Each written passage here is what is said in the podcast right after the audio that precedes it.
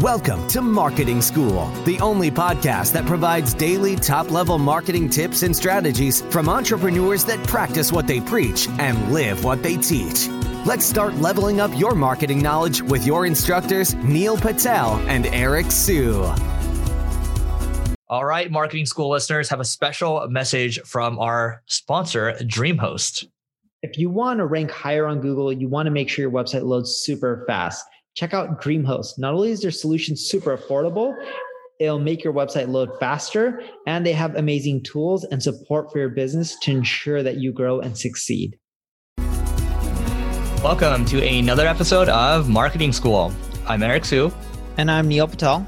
And today we're going to talk about when you should trust your gut in business. So, Neil, what does that mean? Trust your gut. A lot of times when you're running a business, you just have this feeling that, oh, this is the direction I want to go, this is the right move, and I'm going to end up doing it. Not necessarily anything that's backed by data or anything like that. You're just making a decision purely based on what you feel. That's like that gut feeling. Yep. So maybe Neil, we can share some examples about where our gut feeling worked out and where it didn't, and then we can kind of give some key takeaways. Sure, go for it. Yeah. So let's see. Gut feeling. Well, I'll go with one of my early 20s. I took over this magic website. I bought it for like, you know, with my life savings at the time, it was like $4,000 or so. So I bought this magic e-commerce store and it was generating like two to $300 a day, which is not bad. And, you know, my gut was, hey, we can make this into something really big. And what I didn't look into was I trusted the gut around the people that I was partnering up with. So my gut was saying, hey, like, you know, you should partner up with these people. You know, this business can be good. I think the business itself was actually solid. Where I failed was I just went with my gut on the people I was partnering up with and I didn't truly vet them.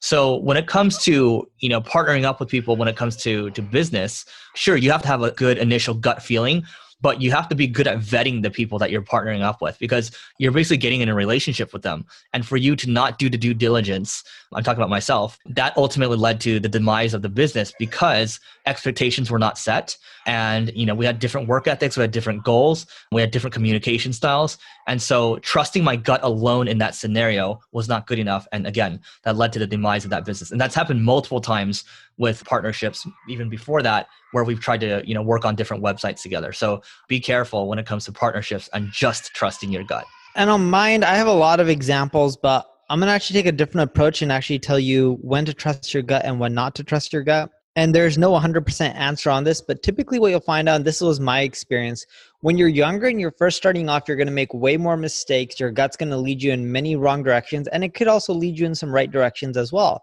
But in a lot of cases, it's going to lead you in the wrong direction. It doesn't mean that you should ignore your gut, but you should also look at data to try to back up your decisions. As you start doing things for five, ten years and you get more and more experience, what you'll find is your gut will be a little bit more fine tuned and refined, and you'll have a good sense of this is going to work, this isn't going to work. So I highly recommend that eventually you start trusting your gut.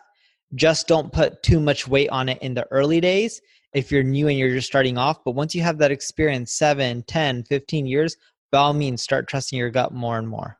You know, there's kind of a like a catch 22 situation here where, you know, you do gain experience over time and you know you end up learning to trust that experience. And you know for us you know neil's been around marketing i've been around marketing. So we tend to kind of just revolve around the world of marketing.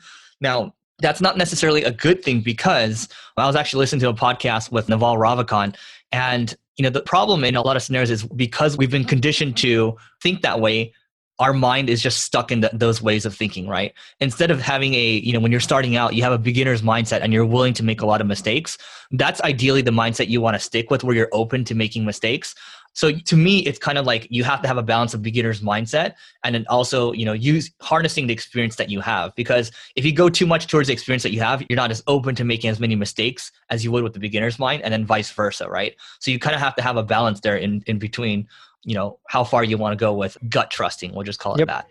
I have nothing else really to add on my end. Eric anything else on your end Nope, that is it for today. Marketingschool.io slash live. That's L I V E. And, you know, we're going to have a lot of successful people sharing about, you know, scenarios where they trust their gut versus not trust their gut. So you can check out our virtual event and our live event. We're inching towards getting the live event back sometime soon, hopefully in 2021. So that is it for today, and we'll see you tomorrow. We appreciate you joining us for this session of Marketing School. Be sure to rate, review, and subscribe to the show, and visit marketingschool.io for more resources based on today's topic, as well as access to more episodes that will help you find true marketing success. That's marketingschool.io. Until next time, class dismissed.